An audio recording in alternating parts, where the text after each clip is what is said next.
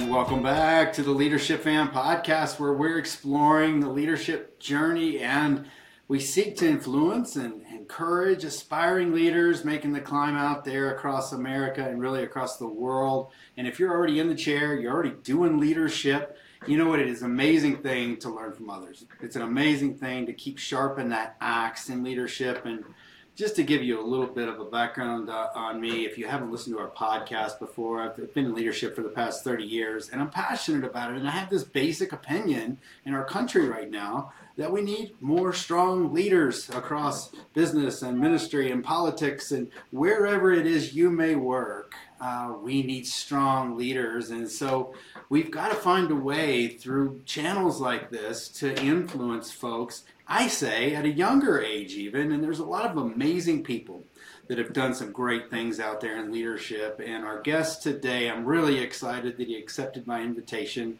and that he chose to join me today. Uh, you know, even though I'm a Kentucky kid and uh, he played at Tennessee, uh, welcome in Congress, Congressman Heath Shuler. Hey Joe, thanks so much for having me on. Uh, you know, your podcast is incredible, and yeah. you know, looking forward to sharing some time. And, you know, we may talk about that Kentucky Tennessee rivalry along the way. A little bit. Let me give you a little bit of a proper intro, if I could. Of course, uh, Heath Shuler was a former T- Tennessee quarterback. You correct me if I'm wrong. Did you finish second in the Heisman race? Is that right? Set runner up. Pretty amazing. Uh, who was like Florida State guy? Um, was Charlie name? Ward. You got it. There it is former NFL quarterback. Uh, you were a congressman from North Carolina for six years. Amazing. You've been a senior vice president. You've been a real estate professional. Um, boy, you've got your own company now. We're going to hear about. What have I missed?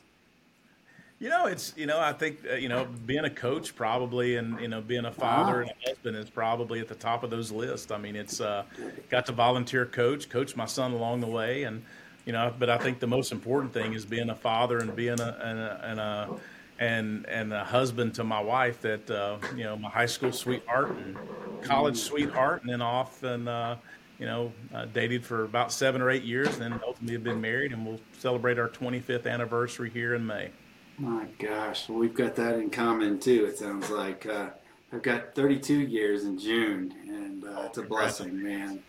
Yeah, and so that it's a good segue. You know, the thing is about me and a lot of people listening to this podcast. A lot of them are my friends. You know, uh, sports fans.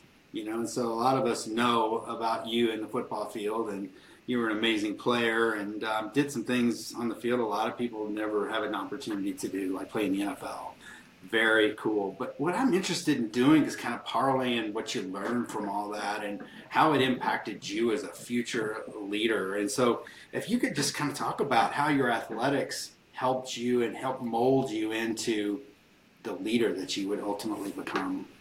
I think ultimately I owe so much to athletics.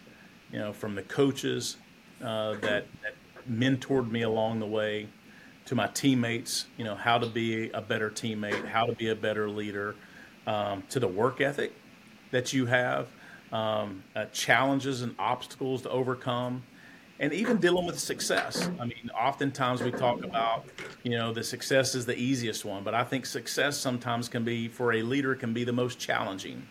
Uh, oftentimes, uh, people lose focus on the, you know, when they once they have and become successful, you know, they, they really lose sight of what really put them in that position or that place.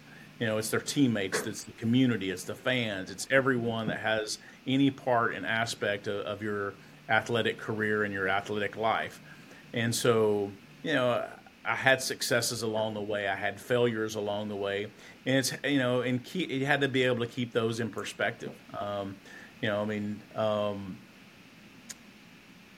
I think the most challenging to me was to not be too hard on myself. I wanted perfection. And I think it made me a better person. It makes me de- being able to deal with people, whether they're clients or whether they're employees, is how to be able to deal with people because I have had those failures. I've had those successes along the way, and I and I watched and learned from those people who I felt made mistakes, and I wouldn't have done it that way. But also the the people that you can turn to and say, "Hey, that was a really great leader." Absolutely.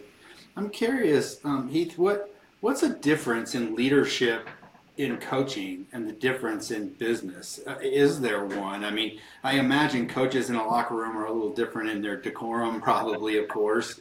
You know, no one's calling HR on them, probably. But I, I, wonder, what are the differences between the two? As you, I mean, you had this hard transition into, you know, regular professional life when you left football. What's it? What do you think? You know, I, I, think it was, I, I, think understanding the people that you're around. And, you know, I had my brother. So in, in 1999, my brother graduated, had graduated college, and uh, shortly after uh, the 97 season. And, and uh, we started our own real estate company in, in 1999. And, and I was in a situation in my, you know, professional career. Uh, I had gotten injured. Uh, and I had a less than 50% chance of ever playing again with my injury and you know I had to make a, a, a change in my career and what I was going to do, and I loved real estate. And I'll never forget, we kind of started through the whole process of how to develop a real estate company. And uh, so there was four of us, and there was four people, including my brother was the other, and we started the company. And and I think it was just kind of really treating people with respect and kindness, and and creating a sense of um, of teamwork and we're working together, we're working as one. And I think of those things that I learned in sports. We went from four people, and then 18 months later, we had over 250 employees. And um, mm. obviously, uh, employees and, and realtors in our company, one of the fastest growing real estate companies in the Southeast. It was all organic. We did not purchase another company. Uh, we created some very creative marketing um, ways that we did business, but it really came down of just being, you know, conducting yourself with integrity and character, and and and and truly being a leader in the sense that it wasn't always about what you would say, but it was more about you know how you presented yourself to those individuals. You know, did you are you going to do what you say? And I think ultimately that's the reason why we uh, end up becoming successful. And really, our first venture together with my brother and I is how successful we became in the real estate business. But and we surround ourselves with great people. So we went after you know the people. We tried to get the best people that could help support what we did, and and give them the credibility because they're the ones that really were the backbone behind a lot of our company and the things that we did, from the brokers and the people who were answering the phones we wanted, you know, we wanted to find the best people and, and give them an opportunity to be successful within their own career. And we made it about the employees and we didn't never make it about ourselves. Wow. So you were people focused, fair to say? Without a doubt. And I think that's when you look at great teams and great coaches, they make it about their team, you know, and they, and, and you look at great individual players, you know, they talk, they want to talk about, if it's a great quarterback, they want to talk about, I mean, you know, you can't get, you know, Brady to talk about himself, right? He always, always comes back and wants to talk about, and it's a genuine, you know. I mean, you do see these players, and I've seen it year in and year out. They want to talk, oh, it was my offensive line. That's the great thing to say on TV, and when you're getting interviewed. But what is it really like in the locker room? You know, how is that relationship? And we see quarterbacks who have a, a true relationships with their players. Um, and I think you have to create that, and, and it just can't be something that just you know that you're given words to. It, it truly has to connect with those individuals, and they say he's saying it, but he's also doing it. Absolutely, I think that's huge. And I think it's modern, kind of a modern day term you hear a lot in leadership is servant leadership, right? And I imagine, I imagine you had a lot of amazing stories uh, within your staff, right? And I would say that makes you more of a servant leader, you know, because you were so people focused within your culture and helping people to achieve their dreams and make money they had never made before, probably. Um, yeah. You know, uh, so so then all of a sudden you decide that you want to serve your state and, and you want to go to Washington and and be a congressman. And and it, it, I think, uh, correct me if I'm wrong, you have to have a mindset of service to do that. Am I right? That was it. And it sounded cliche, and I know that there was yeah. a lot of people when I first went in. So I had no intention to ever run for office, first of all. And so I had moved back home, and we were raising money for our foundation to send my wife and I's foundation to be able to send uh, kids to college, and um, we were raising money. And every every time we would go somewhere and kind of talk to people about you know how we help the community and help the you know the people who who don't have the resources to go to college, and everybody would say, "Hey, you ought to run for office." I'm like, you know, uh, okay. I I didn't vote every time that I had the opportunity to vote, unfortunately, you know, and so it just kind of led me to like, you know, and I started receiving some phone calls. And, um, you know, mm. whether you're a Democrat or Republican, when you get a call from a former president of the United States and they say, you know, and it was President Clinton who called me and said, you know, Heath, he said, um, first of all, I put him to voicemail, which I did not realize it was the president. And uh, I kept getting calls, people want me to run. And uh, then I called him back, assuming that it would be a staff person that would pick up the phone, connect me through. But it was just him right out of the gate, and um, mm. and you know he, he, just said, "Look, I, am you know of course I'm calling you to ask you to, to run for office. I think you'd be a great leader. I think you'd be great for our country. You're the middle of the road that people want. You're not you know fixed to one political side or the other." Um, and he says the one comment that he made really really, you know, kind of dug down deep in my soul. And he says, Heath, he says, how good has your country been for you? And I said, greatest country on earth, you know, my country, my community, everyone's, it's been unbelievable. My state, whether it be Tennessee or North Carolina. I said, everybody's been great. He said, don't you think it's time for you to give back? Oh my goodness, he went there. He's right. You know, I didn't yeah. want it to. It sounded cliche, when but I, I really did want to give back. I was given back from philanthropy standpoint, but I think some of the most important things you can do is give your time. It's one thing to give resources, but to give time, and hopefully you can make a difference in people's lives. Mm-hmm. And far too often, you know, we look at Congress of like, no, they're not doing anything. But in the reality, there's some incredible people.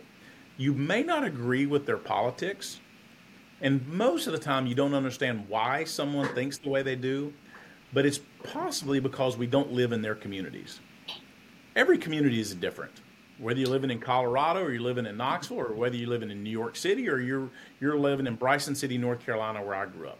Those are all four different, very much different. The people are different. The, you know, even the, their beliefs are different as a community. So you know, I, I come to realize pretty quickly that you know you have to be open minded, and but you, and the most important thing you have to be respectful. And I think that quality in itself kind of gave me that those leadership skill sets. Um, so when I was in office, that I could actually, I was able to to deal with both sides of the political aisle.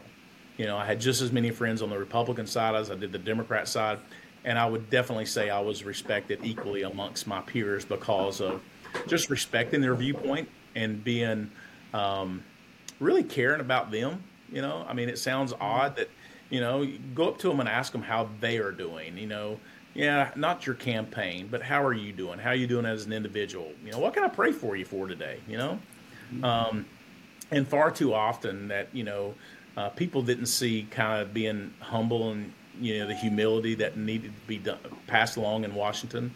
You know, it's it's you know your staff treats you like unbelievably. It's what can I get you today? How can I help you? And um, when in reality, I think that was as a member, I wanted to give back to my staff, make it the best work environment they possibly could go. I mean, so many evenings I would say, guys, it's eight thirty, it's nine o'clock, it's ten o'clock at night. What are all you still doing in the office? And it's because we created a work atmosphere and play people wanted to be there um, and it really got back to how you treat individuals and i think that's you know even though you know i you know become the co-chair of the blue dog organization uh, which is a moderate Democrat uh, that worked with Republicans and Democrats to kind of bring policy back to the middle, um, was probably one of the greatest things. But you know, and being involved in the C Street House and you know, um, and the mm. National Prayer Breakfast. That was probably the times that I miss most. I miss my time with my, you know, my housemates and you know, time mm. with prayer and and praying praying with one another and the Bible study that we did and you know I mean it was those things that that I miss most and it was my colleagues and you know and watching them and hopefully I was a good influence on them because I know so many of them were a positive influence in my life.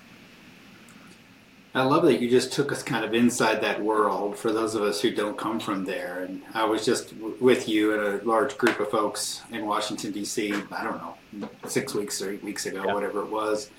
And, um, and, and watching you, you know, I noticed you didn't make it political. You and I are both there supporting career education and yes. great schools out there where folks are learning trade skills and vocational skills and, you know, and jobs that frankly we need filled in this country. And and, and beyond. Just a quick question on Washington, though, because oh, this is a slippery slope. I'll be careful here. But no, you're you, fine. There's no, there's no question that's. I'm just curious. He, this is a question I ask all the time. I'm a simple, simple kid, really, but I, I just wondered: Will we find a leader eventually, or leaders that are going to bring us back together, um, that can speak the way you just did? And, and all this divisiveness and name calling and bullying and everything that we're seeing on both sides of the aisle, in my opinion, you know, do we have hope that that leader is going to come out of the woodwork and bring us back together down the road? You know, I think it's going to be challenging, uh, but I do think that there could be something on the horizon that could be positive. Some things that I've been working, you know, individually with and some individuals. Um, I think it's challenging because it is not a job that um, that once you're in, if you are in the middle of the road, you get hit from both political sides. You know, the Republicans. You know, in my case, the Republicans. I was a a Democrat that was pulling independent votes. Like in my district, I was I had 80% approval rating from the independent voters, which far and exceeded. That's why I was, you know, I won such great margins in my district, even though I was in a Republican district. Mm. Uh, I would overwhelmingly win my elections because I was pulling the independent voter. Um, and I think that is where most members they were scared that how can I say this as nice and as polite as possible, but it still the listeners and the viewers kind of get an, an understanding. Most members need the job I didn't need the job. Gotcha. I wanted the job to be able to help people. Most members need it for it's the own it's it's for their ego, it's greed and power, mm-hmm. and probably the, the other one that's that that I look at it is is it's the only job that they can have. They've only been involved in politics. I see. And so it's it sometimes you have to you you you start to realize which one of those members and what makes them tick right? And what makes them want to do the job that they have. So which category did they fall in? Greed and power category only job they could have or was some are there for all the right reasons. And those individuals are the ones that we really need to serve. We don't need those individuals that are there for ego or mm. greed or power. We don't need those individuals. That's the only job that they could have. Uh, it's the only job that they know. Uh, and so, if we can eliminate those, and you're going to have about a third of the Congress left, I think right now that that margin may be less than a third now. Um, and unfortunately, I think something very negative has to happen. You know, either something negative has to happen, or the perfect storm has to happen. And I believe that um, from it, heaven forbid that we have something negative that unites our country together. And that's the last time, 9 11 was the last time you saw members of Congress standing together singing God mm-hmm. Bless America on the steps of the U.S. Capitol. You know, we've gone through some challenging times. I don't want to see that again. The other thing is the perfect storm. And I think we just may see that this next election cycle. Okay. I really believe with all my heart that if it becomes Biden and Trump again, that the third party person that is that could be out there could mm-hmm. actually overwhelmingly win the election. Because do you really? Wow. I, do, I think it's the first time in our history. Music to my ears. It has to happen with Biden and Trump being on the ticket. Okay. I think if either one of them are exchanged out, you're going to see, you know, for various reasons, the Dem or the crowd of the Republican.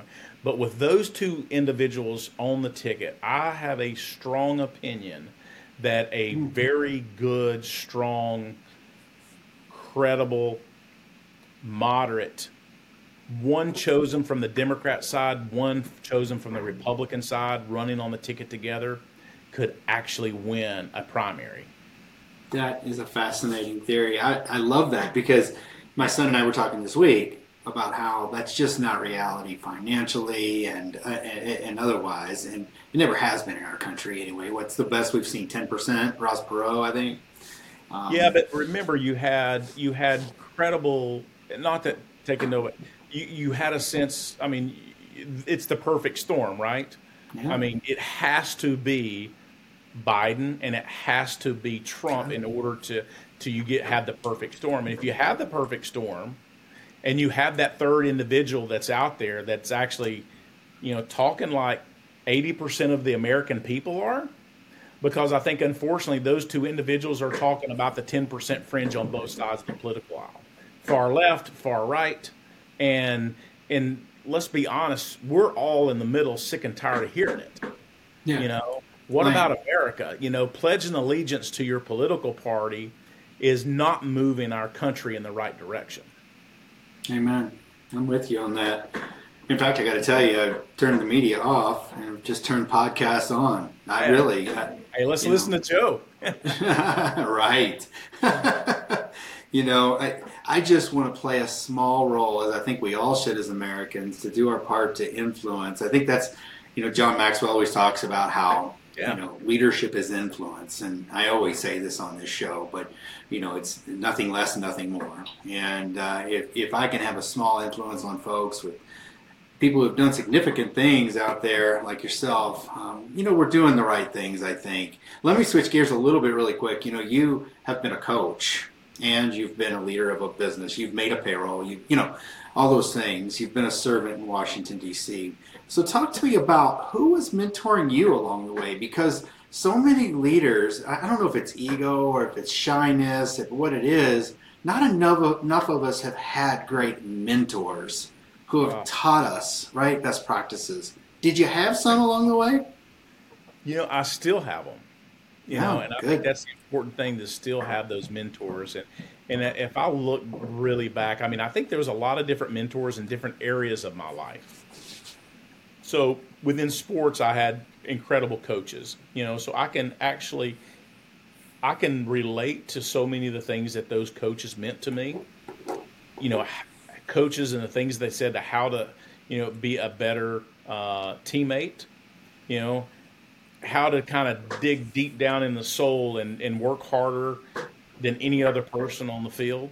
You know, that's motivating mentors that motivate you, that that make you accountable.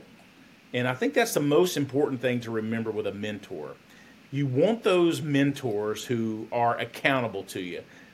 Tell you what you need to hear, not what you want to hear. That's right. Because if they tell you what you need to hear, that's the true that that is a true true mentor and i can remember those coaches telling me what i needed to hear mm-hmm. uh, not what i wanted to hear when things were successful i'll never forget my sophomore year in high school my you know we just i played a half of a game mm-hmm. didn't play the second half and threw five touchdown passes i was on top of the world i mean front page of the paper was you know our team and you know Shuler throws five touchdown passes. I'll never forget. My high school coach comes in the next, you know, Monday, and the paper's on his desk.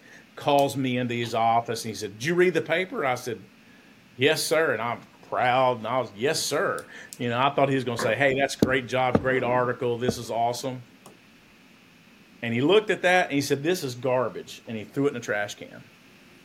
And he turned around and he said, "Now let's watch the tape."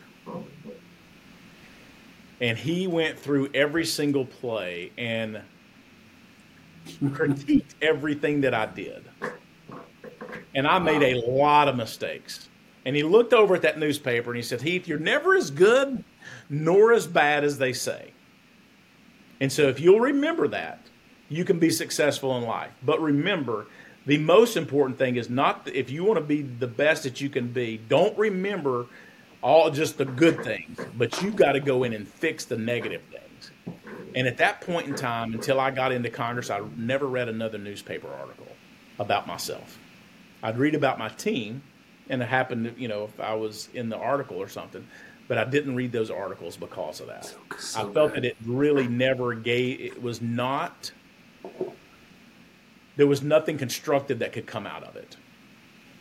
So and so, um, and that's that's how my coach felt. And so as I went through time, um, I, I really, you know, owed that to him. And as I got in the business world, you know, I surrounded myself with really positive people. Um, ironically enough, I surrounded myself with people that I hired that were also my mentors.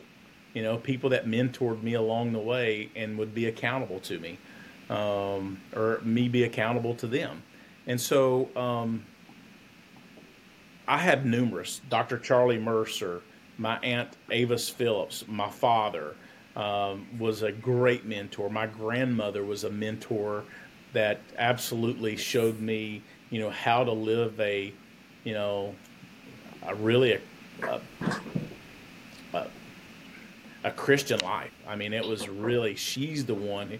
She took me to church before. She took me to Sunday school. She, she showed me, I watched her. It wasn't the things that she ever said, but it was the way she carried herself.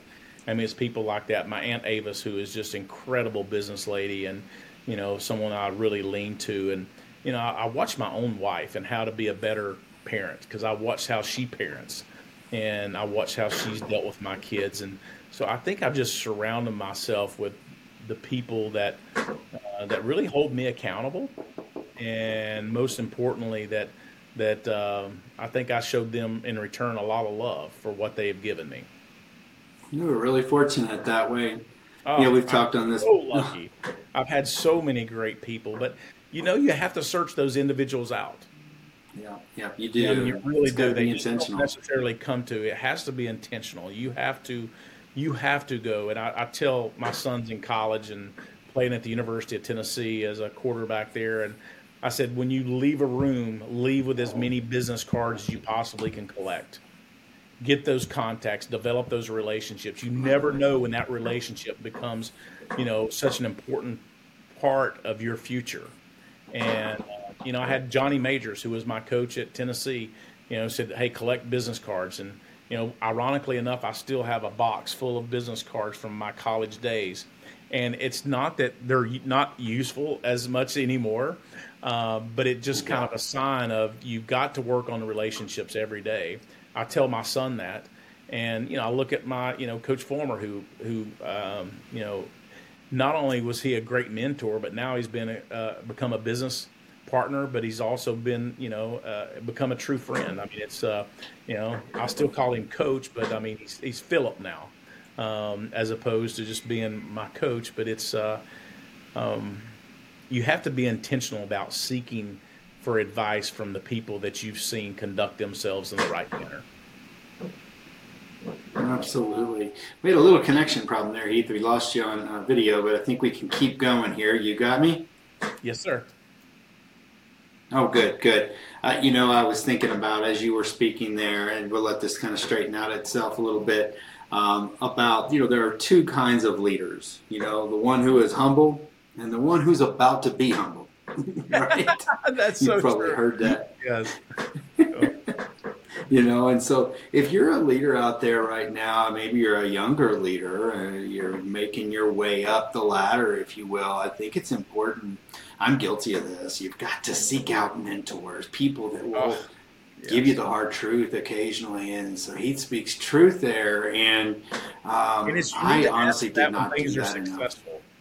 And you need to do that when things are successful. Mm. It, we all seek for advice when things are going bad. Seek it when things Absolutely. are at its height. That's when you need to go and find. But don't wait until that happens you'll be able to be more successful faster and earlier if you seek them out today. Don't wait till tomorrow. Absolutely. And then on the newspaper, uh, you know, lesson that you learned, Yeah, I think Nick Saban calls that rat poisoning, right? I think he does. yeah. Uh, it's all about the SEC today. You know, I was going to make a joke on Bill Clinton about his being an Arkansas fan, but I left it alone. Uh, we yeah, won't hold well, that against him, right? They're at least they're in the SEC family, and that's all that matters. That's, that's right. Uh, man, we got to hold that family together. You know, they start bringing all these different teams in. I don't know if I understand it all, but I want to. Speaking of SEC and higher education and whatnot, I know you're a, a, supporter of education and you're involved, and so am I. I make my living uh, still in, in, in the realm of higher ed and career ed. I wonder what your general thoughts are on where we are. Um, just nationally within higher education, the state of education, because it impacts our ability to educate these young people in the area of leadership and business and really life. So, what are your thoughts? Well, I, I think we're we're really missing an important opportunity to help uh, students out. I mean, yes, it's great to have four years of English. Uh, three years of history, you know, four years of math, two years of foreign language. But I think one of the most important and missing links is we don't we are not teaching kids how you know basic economics and financial management. Mm-hmm. And so the very first thing what happens is when a student and we we're com- continuing to pile ourselves up with student debt. Mm. Here's part of the reason why student debt's so high is because no one is teaching them what compounded interest is mm-hmm. when they are in school and they've taken out their first semester, their second semester, their third semester, their eighth semester, and that money continues to keep piling up at an extraordinarily high interest rate. We are that in itself and along with oh it's easy. You know get a credit card. You turn around you max it out. Get another credit card max it out. You default on it.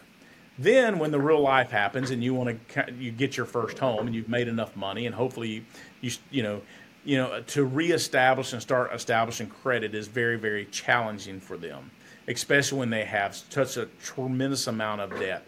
So, um, I think if we could teach them, I don't know how many kids today have their own personal checking account. That's juniors, seniors in high school. It doesn't. Ha- it can be fifty dollars in the account but mm-hmm. someone needs to teach them how to write a check, where to sign a check, how to deposit a check, where to sign on the back of the check, what to put on the back of the check. You know, teach them the basic economics. You know, it's one, and I'm glad that we're learning foreign languages and stuff like that. But we don't necessarily use that foreign language every single day. But the things that we do need to understand is what you know interest rates is you know what does that mean what does it entail you go buy your first home and you know you look 30 years and it's amortized out what you're actually paying for a $300000 home at a 7% current interest rate what that looks like in 30 years and how long it's going to take you to to pay that uh, house off what does that mean um, I don't. We're not doing that. That has to be a part of our curriculum from a high school level. And when we get into college, I, I, I think that as AI and other things kind of come on and things, go, I'm hoping we're going to start transitioning to kind of the real life work earlier than spending two years of education after you've already had 12 years of education. Uh, you know, that's where we should be learning our basics. And then when we get into college, we need to start learning from, you know, I'd love to see more real life experiences being taught you know, people like in my company, I've hired former executives in their area of expertise. I would like to see those individuals go back and teach classes and give them the real world experience in the, in in in the areas that they have been successful with. I think um, showing them what it is actually like in it, because and any, you know, and I think you know the challenge is you know what are you going to make? I mean, what are you going to make when you get out of school? What is that? What is it worth? What is the cost going into it? And I think we're seeing a lot of that, a lot of challenges of, of, of cost of education as it continues to go up. I think there's a lot of things that be done. But if there's one thing that I would like to see done more in school altogether, and it has to start at, at in, in elementary school, is dealing with dyslexia. Oh, wow. So I am a, I'm dyslexic. Both my kids are dyslexic. Um, one out of every five Americans are dyslexic, and you know it's some of the most creative minds in business and arts and music and sports uh, are dyslexic and the hard work that they have to go through. And yeah, they may not test as well on a on a standardized test like the ACT or the SAT, which I totally think they should do away with. But mm-hmm. they have an incredible work ethic and incredible minds, and some of those are not being given the opportunity based upon a test. But it's the uh, Richard Bransons of the world that is that is um, it's the Einsteins of the world that are dyslexic. You know, it's the Tim Tebows who played college football, arguably one of the greatest high school players ever. You know, it's uh, uh, Tom Cruise as an actor. I mean, a lot of artists. I mean, uh, you know, uh, the, yeah. there's all these people that have have really been thinking outside the box uh, for a very, very long time a lot of skill set. We need to start teaching our kids, uh, you know, how to deal with dyslexic and give them the necessary tools. Like, you know, my kids were fortunate; we were able to afford to go to a school that kind of, you know, give them some tools to be able to to deal with dyslexia. And you know, they're, you know, out of high school, they're all on honor rolls. You know, great GPAs. You know, uh, going to major universities. You know, you know, my son's in the academic you know, um, um, you know, well over a 3.0 in college and still, you know, all the hours he has to spend in athletics, you know, watching them. Uh, there's a lot of kids that we're missing in, in, in both in, in elementary school. We're losing them in high school because they feel like, you know, that reading is a challenge for them or maybe some of their math skills are not where it needs to be. And they just need to be taught a little bit differently than, than some yeah. of the other students. And, and if we can go to that, we can actually change a level of poverty. You know, some of the latest statistics in, in the minority populations and in prison that over 50% of the, the imprisoned um, inmates that are minorities are, are over 50% of them are dyslexic. Dyslexia no has nothing to do with that, their, uh, their, their IQ, right? Right. Uh, right. Very smart. It's just, you know, that they just have, and so sometimes they you know they want to be the class clown or it's so hard it's a struggle. And so i'm very passionate about uh, uh, dr cassidy who is bill cassidy senator cassidy's uh, wife in louisiana baton rouge louisiana is doing a phenomenal job with some schools in louisiana making a difference with so many kids. And and her leadership i have just been blown away with her gift that that she's given back to so many people. And you know working across political spectrums and you know, the hmm. governor mm. of uh, uh, Louisiana and her working together and, and helping these kids out and pr- producing more dyslexic schools across Louisiana. So many more places have to start looking at that. And there's a you know 600 kids in one school. Some are driving two hours one way just to go to school per day. I mean, just uh, the sacrifices that these parents are making, and you know, there's some great leadership that's going on out there, but there needs to be awakening here in the in in America about our education and how and it's hard it's expensive because you have to have more teachers per student. Uh, but it's a great way to learn and it's just not a, a way to learn hmm. for kids that are dyslexic but it's a way that we all should be learning. Wow. And sorry to get on my soapbox joe but yeah, if i you got going. if i get those off you know what? talk about dyslexia you know it's important. I mean i did not know i was dyslexic until i had a son that was in first grade and I realized after watching him take the test, I thought he had gotten all the answers right, when in reality he didn't get any of them right. And it was uh, an abstract test. It's not like a standard comprehension or. Uh, yeah. uh, it was it was really an abstract test, and um, I found that out that day because it's 100% inherited. Um, one of the the uh, if you're dyslexic, one of your parents has to be dyslexic, and so, you know, mm-hmm. um, you know, I'd like to be able to everyone to be able to have the same gift that my two kids had to go to a school like the Carolina Day School in Asheville, North Carolina, uh, which they have the Key program, Key School there.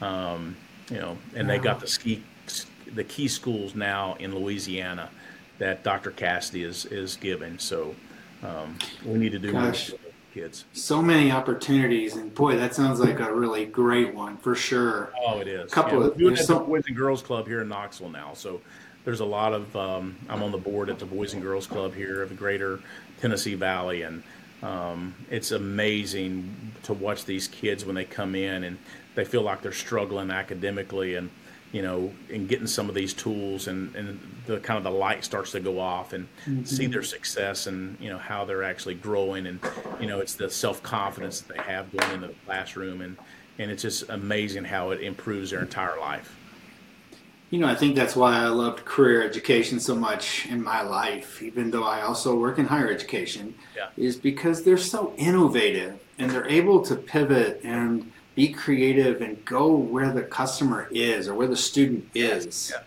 And you know, meet them where they're at. You know, you talk about sort of what I would call real life application. You know, it's it happens in the church today. You know, some of my best yeah. some of the best Bible learning I ever do is when the pastor is, you know, really focused on real life applications. So he applies it oh, to your life. Right. And and so I, I try to that, I call them coaches instead of preachers now, you know. Yeah, but you you know, it's however relatable. you learn. Right? It's relatable. Yeah, and and so when I'm, you know, in one of my leadership classes today, I try my best. I'm not perfect at it, but I try to say, okay, listen, in my experience, this is what I have found right? And I'll share that experience with the students instead of just sticking to that text. But I, I think we're in we're at a crossroads with education right now, where we have a real opportunity for reform and for change. And um, I think that it's interesting what's happening because now the student is starting to demand that and yes. their mindset is really changing. Let's talk about students really quickly, if we could. Um, you know, athletes. I was talking to a guy. I don't know if you know a broadcaster by the name of Dave Shore. Um, he uh, worked for ESPN for years. Yes. yes. He, mm-hmm. Yeah. Do you know Dave? Okay. Well, he was on the podcast a couple. Yeah, he's a great guy, and he was on the podcast a couple of weeks ago, and we were in Lexington together, and he and I started talking about athletes and hiring athletes out of college. Mm-hmm. And I wonder if you have much experience with that. You know, if you have an opinion on on hiring college athletes for better or for worse? So, I, if I look at it, I, I had preferred to hire a collegiate athlete if everything being equal. A collegiate athlete will, will certainly, in, the way I look at or participated, if not even in college, but if they played in athletics in high school and they were a part of a team, I think they have a much better way how you deal with a team and it becomes a team effort it's sometimes it's a real challenge when no one play if they didn't play on a team. Uh, you have to kind of teach them, right? You have to kind of direct them and show them how it works. And so it, sometimes it kind of, you know, but I, I, I, put that kind of at the top of my list. And it's mm-hmm. been, and it's not only working with a team, it's the work ethic. You know, the work ethic. Is, you know, I mean, you have to outwork everyone else. I mean, there's no substitute for that. I mean, work hard, work smarter. You know, work do the things that's necessary and and want to be successful. I think that's what sports kind of gives you. You want to be successful, and so you want to win. And let's be realistic. I mean, we can, you know, it's really easy to say, "Oh, everything's great and it's wonderful and kumbaya," but in the reality, I want to win. I Absolutely. want to win. I want my clients to win. Uh, mm. I want them to be successful. And I think that when you have people that have that that mentality, you get there faster. And the faster you get there, the more successful you become, the more money that your uh, that your company can make, and the more that you can share with others. Yeah. For time's sake, I'll make this quick. I'm waiting for a check in the mail for this, but it, it hasn't come yet. For years, I hired enterprise car rental employees. Um, yes, yes. You know, at the institutions I was in leadership at, and uh, you know, they had a great sales training program there. Yeah, with athletes. Yeah. Yeah, and you had you know, females washing cars in, in heels and working 60 hours a week and learning how to sell. And, you know, it was a remarkable part. We probably hired 15 or 20 of those guys over the years and gals. And um, I have a high value in them. But anyway, fast forward to story, Dave and I were talking, and I tried to quiz him. There's one kind of college athlete, one particular sport that I happen to love to hire the most. Mm-hmm. I'll tell you this: it's not football. Okay. Okay. Could you possibly guess which athlete I think might be the most driven of them all? Well, sometimes in individual sports, you know, you get really driven in individual sports. Mm-hmm. Um, so I would track. say. Huh? track. That's a good one. Yeah. Yeah. It's actually wrestling. Um, oh, very good. Yes. And I know you in football, you guys played with a lot of wrestlers, and they were good players, right? I wrestled in high school. So did I. It's a small school, so we had to do everything. Everybody thinks football was my favorite sport. It wasn't. It was number two. Track was my favorite. Wow, very cool. Yeah, when, when we were kids, you know, you played everything. You know, now it seems like you got to play one all year That's to be right. great at it, and it's kind of different. But, but both my boys wrestled, and anyway, I tried to make it a standard to really give wrestlers an opportunity whenever I had a chance because Yeah. six minutes on a mat and to prepare for a match, and it, it's a it's a very difficult, grueling sport, and most people don't know. Oh, it is grueling. Uh, that is. I'm not surprised with that. That would be good. Yeah. I would, that's why I said that in track. Some individual, but yet team sport. Yeah. Well, I've got a. I- I'm having a blast talking to you, but I have to watch the clock and be a responsible host. So, want to go a little rapid fire with me? Quick, Yeah, let's quick, do it. and we'll finish things up today. Very good. Okay, here we go. So, your favorite all-time quarterback? My favorite all-time quarterback, Yeah. Joe Montana, current Mm. quarterback, would actually be well, just retired, uh, Tom Brady. Oh, two amazing ones. I have to share with you. My lifelong favorite athlete of all time is John Elway. So, uh, Oh. another another good one. I love Elway. All right, all-time favorite um, coach of any kind or favorite leader? Um, favorite leader, Mother Teresa. Oh wow, amazing! Talk about setting an example for all believers and all people out there, right? Yes. So, real quick, just high level, not as rapid fire, but what drives Heath Shuler? What drives you every day? Tomorrow. Yeah, excellent. You know, that's what drives me. I, I love waking up the next day and just see, you know, I'm, I'm, and I live, you know, I live for the moment, but I live to make, you know, to see how, how tomorrow develops a person, how tomorrow's things that we did today, how it becomes successful tomorrow. And so, mm. you know, I look at, the, I, I- I, I do look ahead and I, I, I cherish the moment that we live in, but I do like to see how things are ultimately become successful. Just, just kind of knock that rear view mirror out of your windshield and just look forward. You can huh? learn from it, but you know, don't dwell on it. Absolutely. Move forward. Kind of a random question here. Toughest place you ever played in the SEC? Florida. Yeah, swamp, huh? Swamp was a tough place to play. I don't get to talk to guys that have done it like you very often, so I had to ask you that. One of those Yeah, that was the questions. for me. Yeah. Death Valley's pretty tough too, right? Uh, I don't know. no, it wasn't. I mean, we It- got ahead no? early. They quietened down pretty quickly, so that was not a challenge. How was Commonwealth when you were playing in Lexington? Was it was that a good place to Cold, windy. cold and windy? Because we always played you in November. Yeah. yes, it was cold, wet, and windy. I'm trying to remember you were there around 93, 94 or something like that, I right? I played um, two twice there. Um, I guess my senior, my my junior year was my last year before I turned pro. So uh, I played both my uh, freshman year there. Andy Kelly was a quarterback. I think my sophomore year was actually in Knoxville, and then my my last year, yeah, for sure, my last year was in because when I threw, I got to throw a pass. I think it may have been the first pass I completed to my brother, who was Oh, a cool. freshman that year, was in Lexington.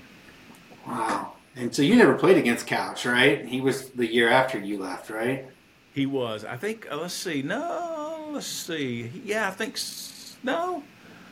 I think. I think he was there, right? Was he? Um, I don't remember.